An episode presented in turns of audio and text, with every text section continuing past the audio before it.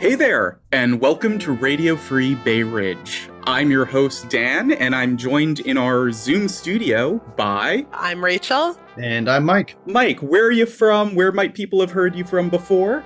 Well, you know, I'm in Bay Ridge.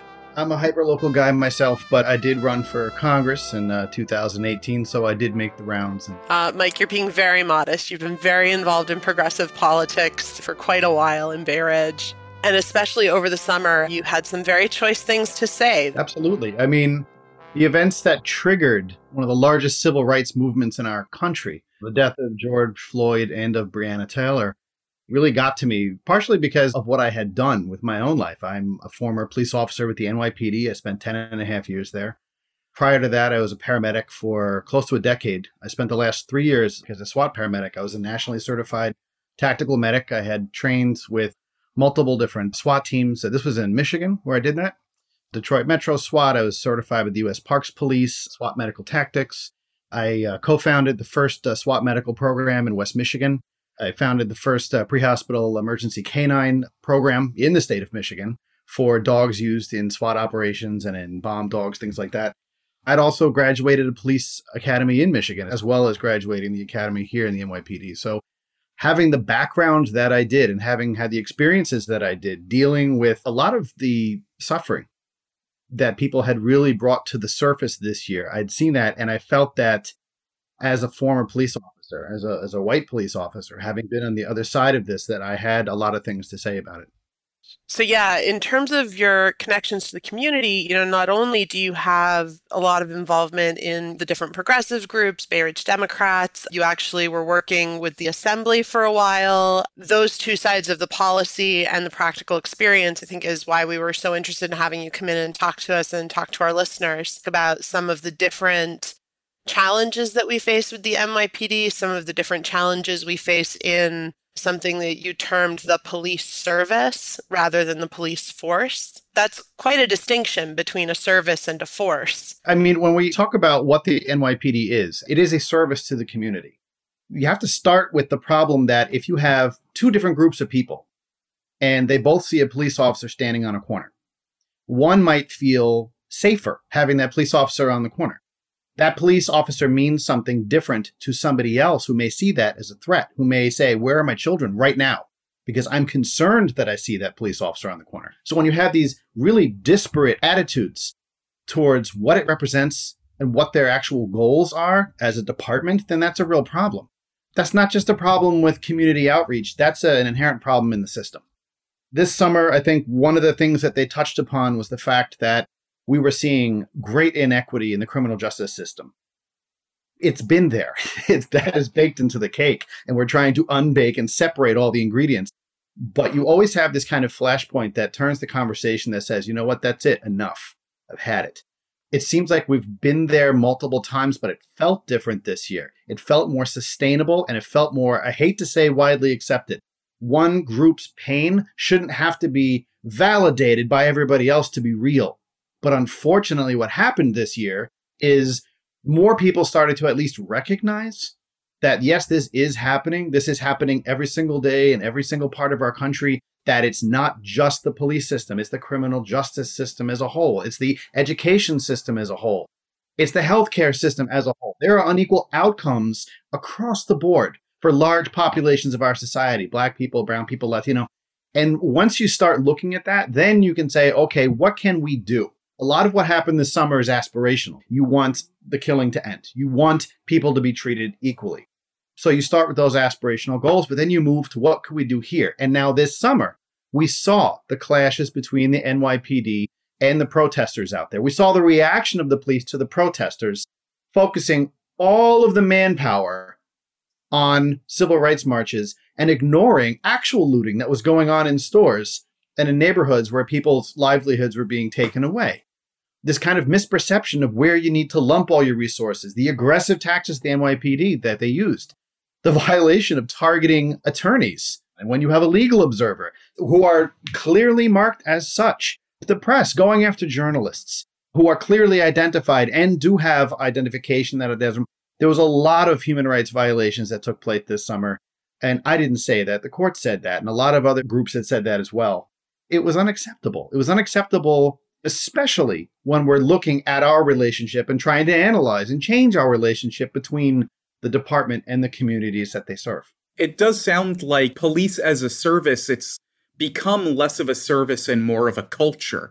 You're unique in that you've gone through multiple police training regimens. You went through in Michigan, as you said, and you've gone through the New York City NYPD police training. Can you talk about the differences between those? Because I can't imagine that they're the same. They're, not. And, you know, the training in a state will change. Like the NYPD's training is different than what is the bare minimum police requirements for the state of New York. They have a certain amount of hours per section that they want you to complete. And it's up to the department to either fill that up or make it larger.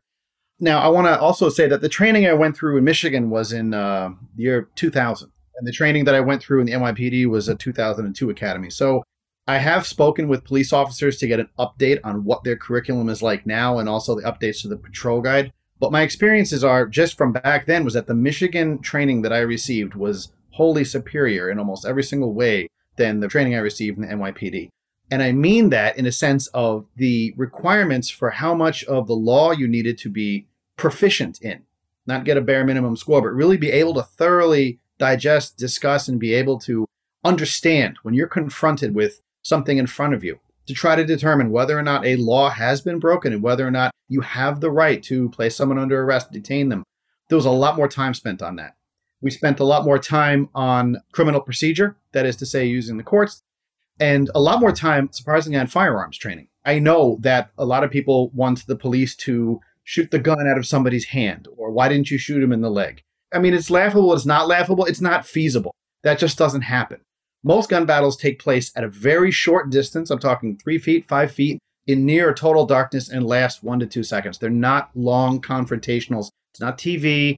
Nobody's, you know, unless you're an actual sniper at a, at a scene, there's not a lot of that sharpshooting going on. I don't have recent statistics, but I remember one year recently the statistics were the actual shots that were fired by officers in the city only struck their targets like 4% of the time. Does that mean that they're bad shots? Meh. It also means that in real life, it is very difficult to exchange shots with somebody and to hit a moving target from, you know, whatever distance while you're moving. There are a lot of variables. You can mitigate that though, actually, with better firearms training. I have personally worked with officers in the NYPD who couldn't shoot a gun not just couldn't shoot it in the sense that they were accurate, they didn't know how to handle their weapon appropriately. I have done many verticals in buildings. Doing a vertical means that you go, you know, up and down the staircase. You're supposed to take the elevator to the top and walk down. And I've entered buildings and gone up staircases with guns held at my back because they don't know how to hold it down, because they're not holding it properly, because they haven't built that muscle motor memory to really be careful with that gun. And uh, we had that situation. Unfortunately, it was a tragic situation in housing when the housing project in New York City, where two cops were doing a vertical, and they were surprised because the door opened at the top of the stairs, and the officer had his finger on the trigger and his gun up, pointed in front of him, and let a round out. That was Akai Gurley, and what happened in that situation was negligence. That wasn't an accident, it was preventable. The training I had in Michigan, I shot every other day for the entire length of the academy. So for a period of six months, a little bit more than six months, every other day, I put thousands of rounds to that gun, learned how to properly operate it safely, learned how to clear any misfires or any type of problems with the gun. When I got to the NYPD, I had already been thoroughly certified in that, and I found that their training is fairly lacking in that. They don't spend a lot of time at the range, not nearly enough to become proficient. And you need to be proficient. You have a weapon in your hand that can kill somebody to hit the largest center mass target. That's what all police officers are trained to do. They're not trained to shoot at the head or the arms or the legs. They're trained to shoot at the largest part of the body because that's the largest percentage that you can hit. You're also trained to shoot until the threat is stopped. Now, when they teach firearms training, one of the things that they do is the shoot, don't shoot scenario, where they try to stress when you should be using your firearm. One of the things that is very difficult to legislate is when an officer can use their firearm because every incident is different and every incident can escalate in a moment's notice to where you would need to use deadly force. However, one of the things I don't think they spend enough time on is firearms discipline, is not using your weapon, is finding alternatives to pulling your gun And we saw the incidents with Jacob Blake where you had two officers on scene, both with their guns drawn, while Jacob Blake walked away from them. Because they had a gun in their hand, because they chose at that moment to not think of any other tactics, they were left with an inability to actually prevent Jacob Blake from walking anywhere, from restraining him, from using any other method of stopping him except using their weapon. It was unacceptable, it was bad training, and we need to really focus when we talk about firearms training of not using your firearm what does the NYPD look for? Like, what are the requirements to get in? You take the police officer examination as a civil servant position. You score high enough in that, you have to have a minimum of 60 college credits or two years full time military, which satisfies the education requirement. I find that to be wholly inadequate. When we talk about what could we do right now to improve the department, is starting from your hiring practice and actually building a more professional police department. And by professional, I mean critical thinkers. I just spoke to a police officer who just graduated out of the last academy, and he spoke about the fact that a lot of recruits were taking online uh, FEMA classes to make up their 60 credits. And these aren't things that require a lot of academic thinking or critical thinking or writing or I think these are skills that you really do want when you have somebody who is in a position to remove somebody's liberty. And I don't think we discuss that enough. The role of a police officer in society isn't just to chase the bad guy down. They have the right to remove most of your constitutional rights right there. It's a heavy weight. And I think a lot of people don't understand the importance then of having somebody in a position who can exercise that authority, who knows what that authority actually is, and who understands the weight and the gravity of it. You know, I worked with not even a handful, a lot of veterans, a lot of really good people. I worked with a lot of officers who actually did have the college experience, and then I worked with some who didn't. They started doing in-person psychologicals for everybody and i think that that needs to be extended. I think one of the other issues we're having is temperament. Any other position where you're in a position of authority where you need to exercise that authority over other people there should be an extensive background and psychological evaluation to ensure that you're in a position to exercise that judicially equally that you have a concept of what that is and that there's nothing in your background domestic violence or any type of substance or alcohol abuse that would hamper your ability to actually do that. I mean, I know that we have hired people with DUIs on their record. It's happened in the past. Does that mean that they shouldn't be given some type of a chance? Somebody may have had a substance abuse problem and it's better, but it's part of what you evaluate. You have to look at that, and that should lead you to other things and say, okay, is there some other issue I need to look at that would prevent this officer from exercising their duties appropriately? In that vein, are there ways that the NYPD keeps up to date with a hired officer, providing them updates that maybe their training didn't cover initially? They have the patrol guide. The patrol guide is the NYPD Bible. And it's just, you know, hundreds and hundreds of pages. And it's all the different department guidelines as to when you could do this, what the order is of an arrest, or who you should contact in what scenario. That's constantly updated, but those aren't laws. So if you put a ban, if you tell somebody not to do something in the patrol guide, that's a procedural thing that you can get in trouble with the department for, but not legally. It doesn't attach any legal jeopardy. So when they talked about banning chokeholds, it was banned in the patrol guide, but it wasn't banned as part of a matter of law, which is why they were so upset when they actually put that into the law. Now, they did include some language that, as a lawyer, I understand why they were having some problems with it because they were talking about applying any pressure to the diaphragm. The diaphragm extends down anatomically. So, yes, they were like, I can't put my hands on them. I think that there is the letter and the spirit of the law. And the spirit of the law is don't choke anybody out. And if you cannot perform your job without the ability to choke somebody, then I think there's a problem. I want to actually go back to my Michigan training. The other thing they spent a lot of time on was self defense tactics. And that was all holds, how to hold somebody safely. And that's something that they spend time in the NYPD Academy on. I don't think that they spent as much time building up, again, that muscle motor memory of what happens. Because many times as a cop, nothing will happen for eight hours. And then in 30 seconds, you're in the middle of it. That happens. So, what happens in those 30 seconds that you fall back on your training and that you're able to be safe yourself and make sure that the other person that you are restraining, eh, you're doing so safely? These are things I think where we can spend more time evaluating how they're training the officers to do just that. And moving a little bit to the culture, what happens when an officer makes an arrest? What else happens after that, and what are they trained to do? And what are the repercussions for making an arrest? You have to look at it from the two aspects. You have the person who's making the arrest and the person who's getting arrested. So, first of all, you have to determine the officer on scene, the police officer, not a sergeant or a boss. When they're first there and their first point of contact, they're the ones that determine okay, I'm going to arrest one. They call it one under. You call on the radio and say, I have one under central, send over a boss. And you have to determine that a crime is violated. It's a felony or a misdemeanor, somebody with a complaint or a violation in front of you. You're allowed to arrest for those. Now, what happens though is that then you call a boss over. The sergeant, sometimes a lieutenant will show up. And they're the ones that confirm and approve the arrest. Now, this is where the problem is, is that it's a little bit more obvious this year, but it's always happened where a sergeant comes over who doesn't understand, or maybe it's not a good arrest. And how often are the police going to say, whoops, I'm my bad, take the cuffs off and let the guy go? Now, as a point of law, that's what should happen. If you make a bad arrest on the street, what they say is, oh, I'm going to bring it to the house, bring it to the precinct, and we'll just work it out there and the ADA will cut him out or something. But we need to kind of evaluate. As part of the culture, cops don't want to back down. It's seen as a sign of weakness. But what happens then is that you take an initial mistake, and because you want to be perceived as weak, you carry that mistake all the way. And so all of a sudden, a person is arrested who should not be arrested, who didn't break the law, who didn't violate anything. And they're booked and they're fingerprinted and they're photographed, and maybe they get a desk appearance ticket. But at that point, it doesn't matter. They have to go through the system in some way. And I've seen that. I've seen uh, mistaken identifications on the scene where we're positive that the guy standing next to me didn't do it, but then I was ordered to arrest the person and take them in and told that if it really wasn't him, that the DA would worry about it. And that's now I'm arresting this person. So what does it mean for that person? When you arrest somebody, that person may lose their job because you just arrested them. They may have kids at home who do not have anybody to watch them now. They may need to be in class and they cannot be in class. You, there is a whole other side to this. We kind of look at people who get arrested as just, oh, they just go through the system. They have lives. They do things. They have families. They have kids. Can I just ask if they decide at the scene this person was not properly arrested, we're going to let them go?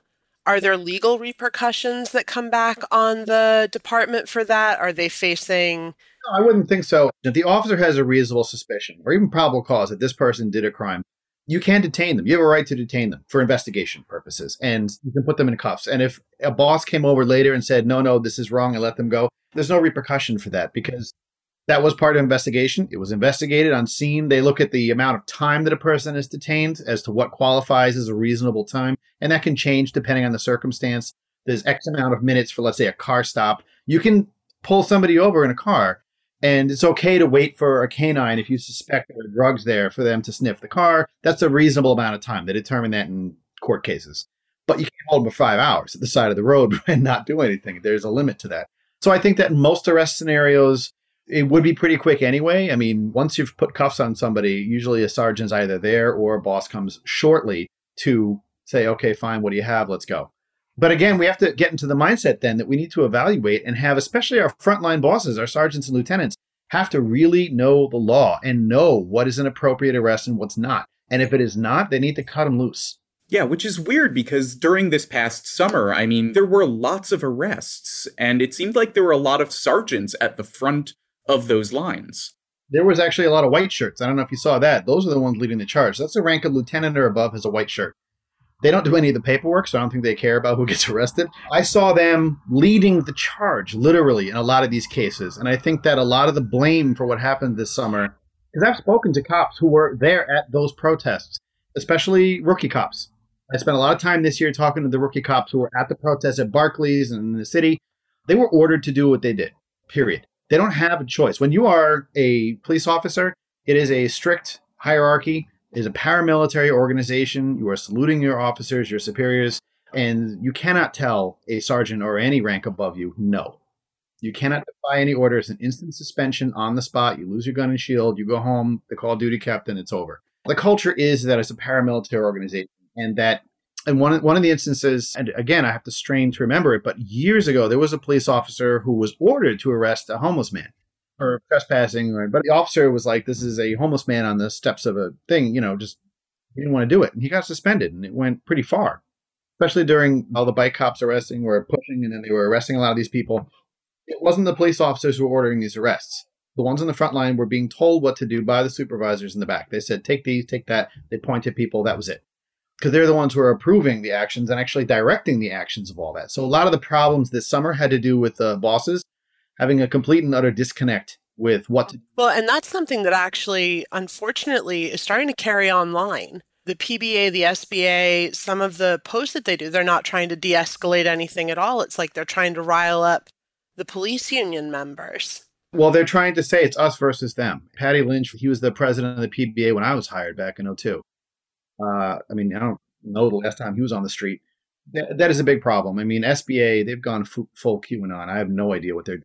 But the problem is, is that these are these are supposed to be unions, right? I'm a very pro-union guy. I belong to the PBA. I get my dental and my vision through them. I still get the retiree newsletters from them, which are incredibly inflammatory, trying to give me a heart attack. They they don't advocate as a regular union. It's like what you said. They're basically culture warriors at this point, trying to rally the troops on their side for an us versus them, we'll show them kind of a thing. And it's not just not helpful, it's damaging the situation to a point where it's almost unrepairable. I mean, there needs to be a major reformation, not only of the training of the department and how the department structures itself when it comes to different scenarios, but the police unions right now don't function as unions at all they, there is a, a, blanket protection of all officers, regardless of what they've done, uh, which doesn't help good cops who get in trouble later on because they get lumped in.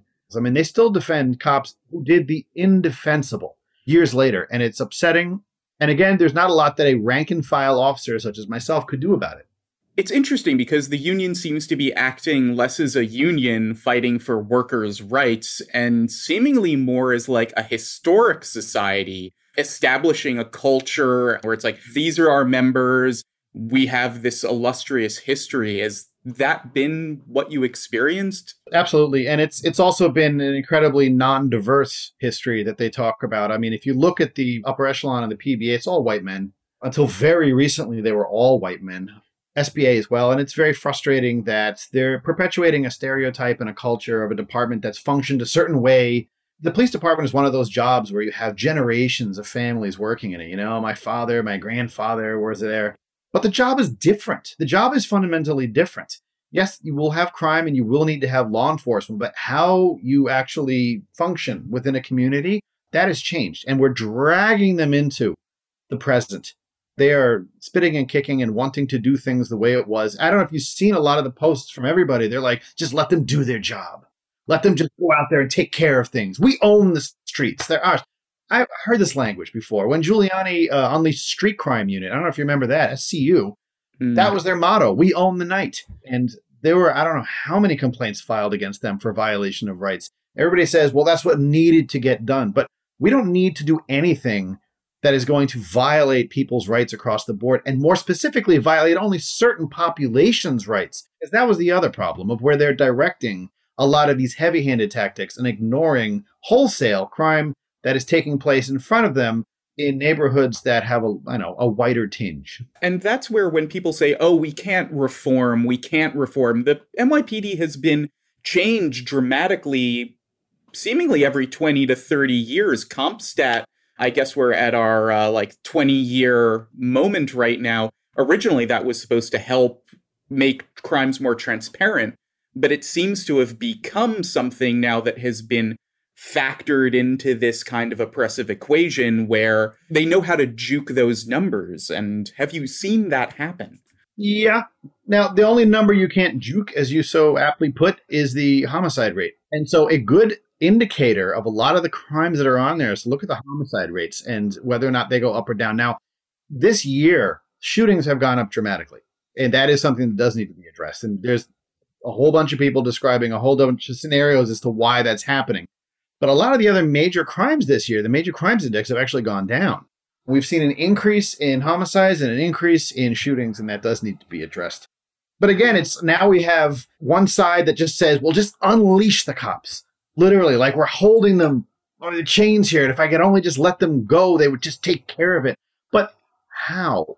How are you going to do that? Are you going to move in like an army and occupy certain areas? What are you going to do? They got rid of anti-crime unit this year. The department was very upset about that.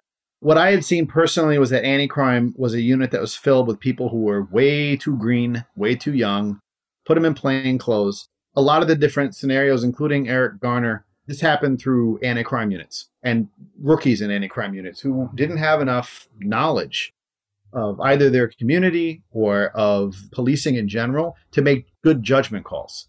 Actually, that's a really good point. You know, we've had community policing now for a while, and it's hard to kind of get a sense of how people feel as far as its success or.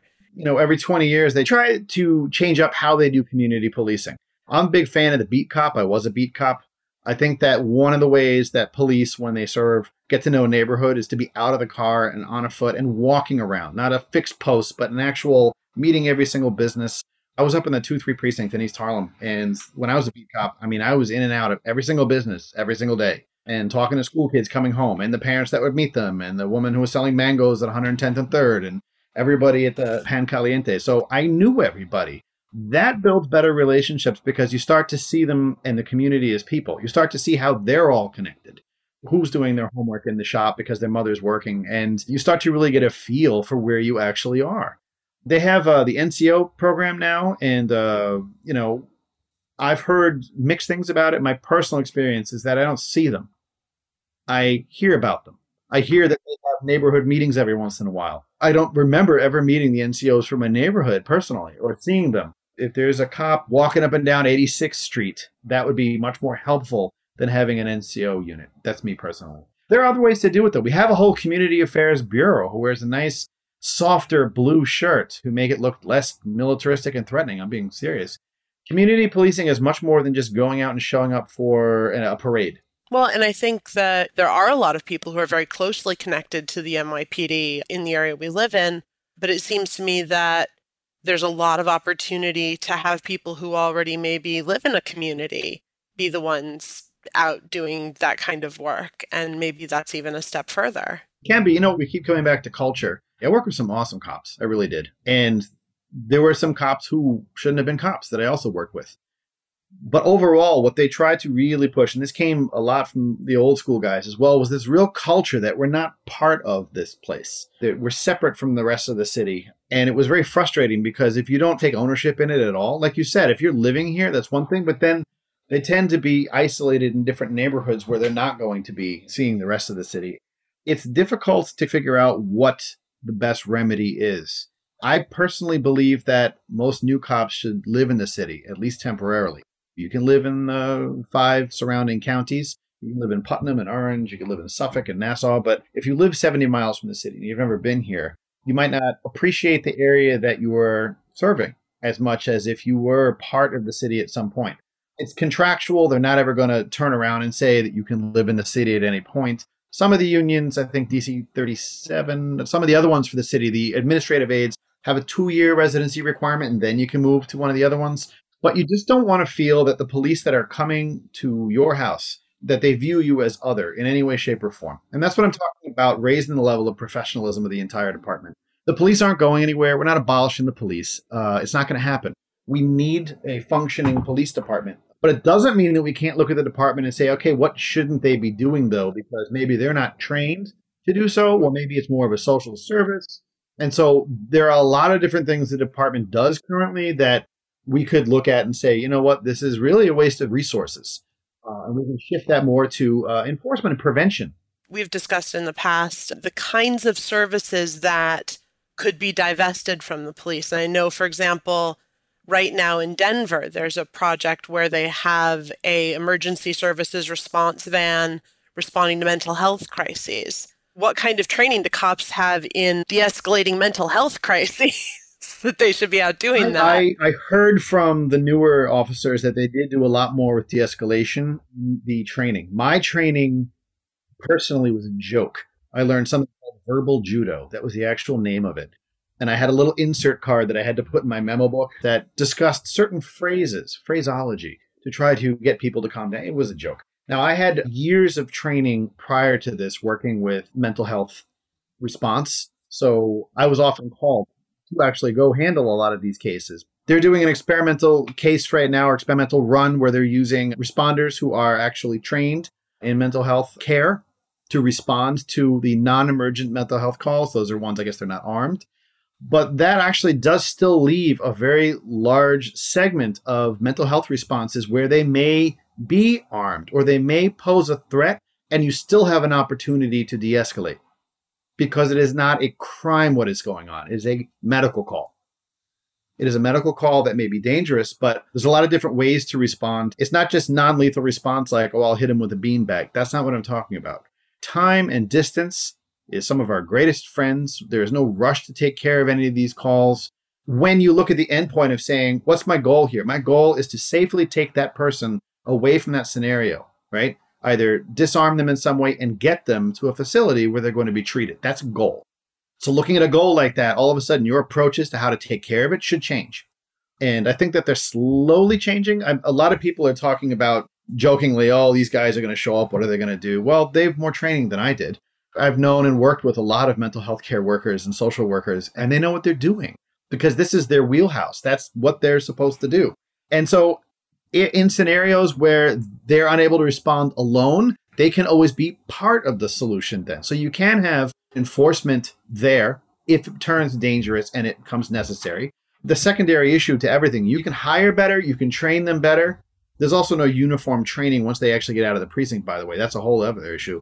You can have better updates in criminal law so that they actually know it better. And but the other half of this is actually addressing what kind of education system do we have in the city? What are opportunities for jobs and employment and vocational and everything else that is creating some of the higher crime areas? You have a downturn in the economy, crime goes up. That's just a natural, there's a cause and effect there. And that's well documented throughout pretty much all of human history. So when you don't place as equal large communities, and they have, as I said, disparate outcomes when it comes to their education, when it comes to the resources that even go in there for education, for their health, for their public safety. There's the whole criminal justice system, and then there's everything else that kind of pours into that criminal justice equation. I think one of the things we saw this summer that it wasn't one thing, and that can be overwhelming for people who are not a part of it and have to suffer at the hands of it every single day. Because I can safely retreat to being, you know, a white male full of privilege. And I don't have to experience that every day. But other people, this is their life. Their life is is that they're more likely to die if they give birth in a hospital in New York City because they're black. Or they're not going to have the same education outcomes because they're black or Latino. And that's fundamentally unfair and it's something that is part of everything and it, it can be overwhelming to look at this one of the interesting things that we talked about when you talk about what appropriate services should the police be providing there are a lot of folks especially in the transit community who feel maybe traffic cops shouldn't be part of the police force they used to be called brownies i don't know if you remember way back in the day they were separate from the nypd and they were merged into the traffic enforcement agency and they are under the same umbrella, but they're separate. And they're responsible only for parking summonses. They can't issue any moving summonses or moving violation summonses. They can direct traffic, things like that. The precincts themselves, police are obviously authorized to write parking summonses, moving summonses, things like that. The problem is, is that both units seem to rely on generating a certain threshold of revenue per year as part of the budget. They count on this revenue. But what you're doing then is you're counting on people to have to pay. That leaves almost no room for discretion for anybody to say, you know what, this person may not deserve this ticket in some way. Moving violations are important. I know that there was a discussion with, I think, uh, Attorney General Tish James was talking about not having police stop cars for moving violations. And I completely disagree with that. There's an actual need for that. You do have people who are DWI, who are suspended licenses, who are creating a hazard. And you do have a lot of people who do have drugs and guns in their cars. And this is an important legal tool. Now, how they do those stops, that's a whole different constitutional discussion. But the right to do so, I think, should remain with police. I think they should have the right to keep pulling cars over. If I remember correctly, that was one of the reasons the brownies got eliminated is that no one treated them with any respect and they were consistently ignored and the target of violence, often because the kind of stops they were initiating were against people's cars, which people have this it's part of my body kind of vibe. Again, this is prior to electronic tickets, but I mean, a book of tickets was 20.20. 20 and they were expected to get a couple of books of tickets a day. It was expected that you generate this revenue, which means you find it anywhere and leaves you almost no discretion to not issue that summons. And so you're generating a lot of revenue where individual cases aren't, these people don't frankly deserve this. A lot of the times they're unable to pay the summons, which then turns into other fines that are levied against them, especially now. Who can afford to pay rent at this point, especially this year? And all of a sudden, you're asking people then to pay a $35 ticket can amass, I don't know how many fines if you can't pay it right away. And they're very hard to contest as well. discretion has a lot to do with both the traffic and with the police enforcement in general. I think one of the things that they don't allow themselves to do is use discretion. Is to say, you know what? Yes, you may have violated this law, or you may have went through that stop sign, but that does not automatically equate to me issuing the summons or placing you under arrest for the thing that you did. I'm talking real low level offense stuff. I remember one of the things I saw, it was a criminal court summons, drink in public. That was a very common thing. And you can go out and you can hammer people with these tickets left and right. But I remember when I was a beat cop and I would be walking and approaching and I would see a couple of people drinking, they would see me and they would hide it and they would put it away. And to me, that was that was an acknowledgement that I actually had some authority at all. And I and a lot of the times I just asked them if they could just go somewhere else, and they complied. It's not hard if you talk to somebody and you treat them like a human being, and you know you ask them something. You don't have to tell them, "Oh, what is that?" and start kicking over bottles and start writing summonses. You can ask people to do things. You know, guys, you're being a little bit loud. Could you move over here? That's it. We want to be safe but we also do want to feel safe. But how do we achieve that ends? Do we achieve it with heavy-handed tactics that seem tone deaf to what the entire city is is calling for? And can we achieve it so that everyone feels that way? That's the challenge, but I think that part of that then is saying, okay, well the NYPD can't have one approach to how it does everything. There are smaller precincts for a reason. You can break down and start identifying regions where, you know what, this strategy works here and this works better over here, and that's fine.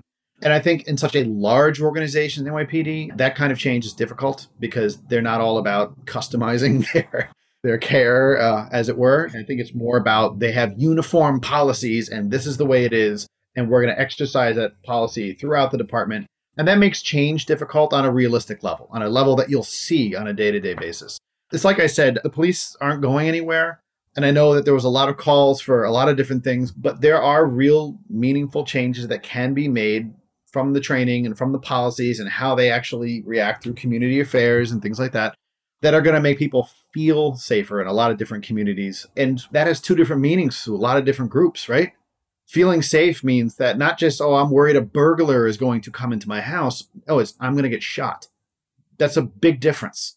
There was something you said a minute ago about different approaches in different neighborhoods. And it's interesting because that actually really reminds me of a field program in a political campaign in some ways, where you have a decentralized structure by which you can acknowledge different neighborhoods. How centralized is the NYPD and how are things managed at citywide scale? You know, I'll go from the precinct up. So you have a precinct that covers a certain area, and then you have a borough command. Each precinct in a borough will report to that. Now, Brooklyn North and Brooklyn South is divided. Manhattan North, Manhattan South. Staten Island is one borough. And so the borough has a chief, and the chief is responsible then for what they call the borough, but let's say just Brooklyn South. So you've got the commanding officer of that precinct who reports to the borough. And the borough chief does have latitude to affect strategy for that area.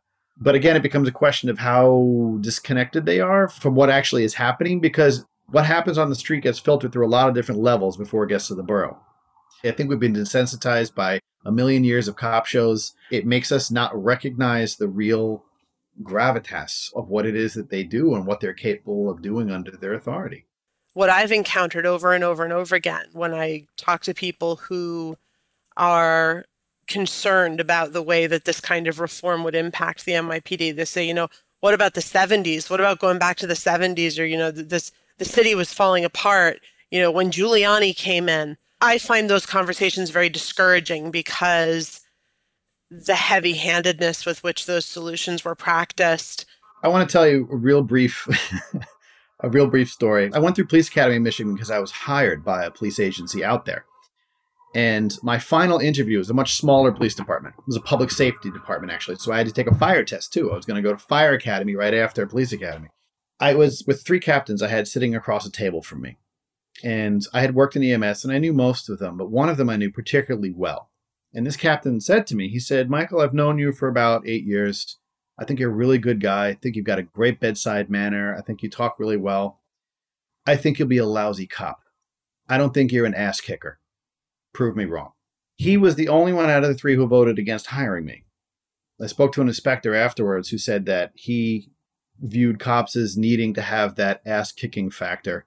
And he didn't like the fact that I talked, that I had you know, that I did interact more, I think, than he wanted to. And they saw that as a liability when I was in my precinct as well. A lot of people thought I talked too much. And I remember telling people, I don't get paid extra to fight. If I could talk somebody into handcuffs as opposed to throwing them on the ground, then that's what I'm going to do. Again, what's the end goal of something? If the end goal is to place somebody in custody, how do we do it with the least amount of force?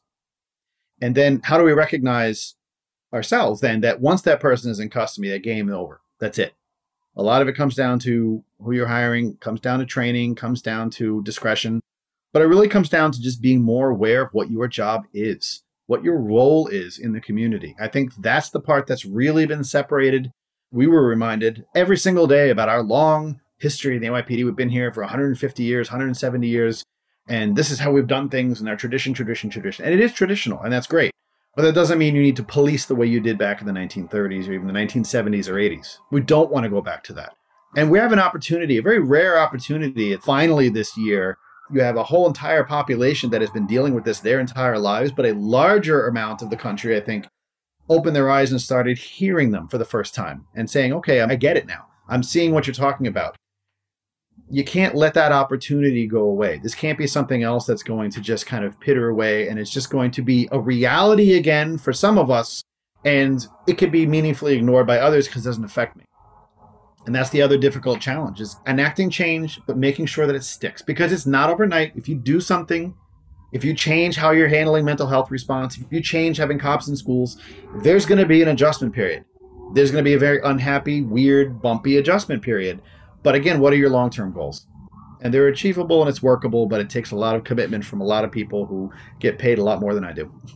so that's incredibly succinct. Mike, I just want to ask the last and hardest question, which is what do you think that people in our neighborhood, just people across the city who aren't as well versed in the internal structure of the NYPD, what would you ask that they ask for? What meaningful reforms do you think could be maybe passed this year in Albany that we should be getting up in arms about and really asking for? What are some of your prescriptions? I mean, one of the things that they did pass was bail reform, which is really misunderstood by a lot of people as to why that was important. The PBAs were working overtime to try to sell you that bail reform is what's responsible for all crime, which absolutely the data does not bear it out at all. The release from Rikers for COVID reasons, those people, the reoffending is so low, it's like 1%. It just doesn't exist. These numbers are fake. It's fake news. It's coming from them. Beyond that, we can increase overall, not just NYPD, but statewide, you can increase the amount of training that is required and the type of training for the basic police curriculum in the state, right? So right now you're only required to do I think the basic is five hours or maybe eight hours of community policing. That's it. That's all you're allowed with no practicum required. A lot of these different changes when you're doing training is that you should be passing these sections of your academy or you shouldn't be passing, period. And you shouldn't be continuing. We can't have people limp along here and get the bare minimum or fail certain vital sections, including firearms training or criminal law or criminal procedure or all these other things. They need to pass all these significantly with a high degree of confidence. People are going to ask for different things. All of them across the board, though, want a more responsive department that hears them.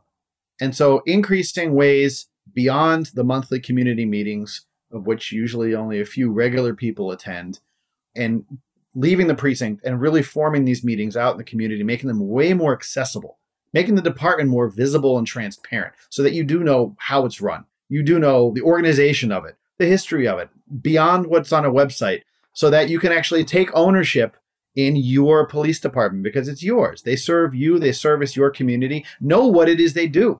Know how many units there are. Be able to look these things up and understand how it works and functions in your own community. It's different for every community. And really, as I said, it requires more involvement from both sides. It requires more of an interest of the people who want things from the police department and it requires a lot more from the police department to actually hear what's going on because this summer has shown a lot how tone deaf they are to what a vast majority of New Yorkers want from their police department. Well, Mike, thank you so much. You know, that guy might have thought you talked too much. We definitely do not. So thank you. We really appreciate your insight and your being willing to come on the show. Thank you so much for having me. Um, anytime. And that's our show. Thank you for joining us. You can follow the podcast on social media at Twitter at Radio Free BR or Facebook or Instagram. You can also check out the show notes at radiofreebayridge.org, where you'll also be able to access Mike's previous episode on the Congressional Contenders series, where he was running for NY11 back in 2018, and that has a lot more information on Mike's background and numerous other things that he cares about passionately, so be sure to check that out. In the meantime, everyone, Happy New Year, and until next time, stay free, Bay Ridge.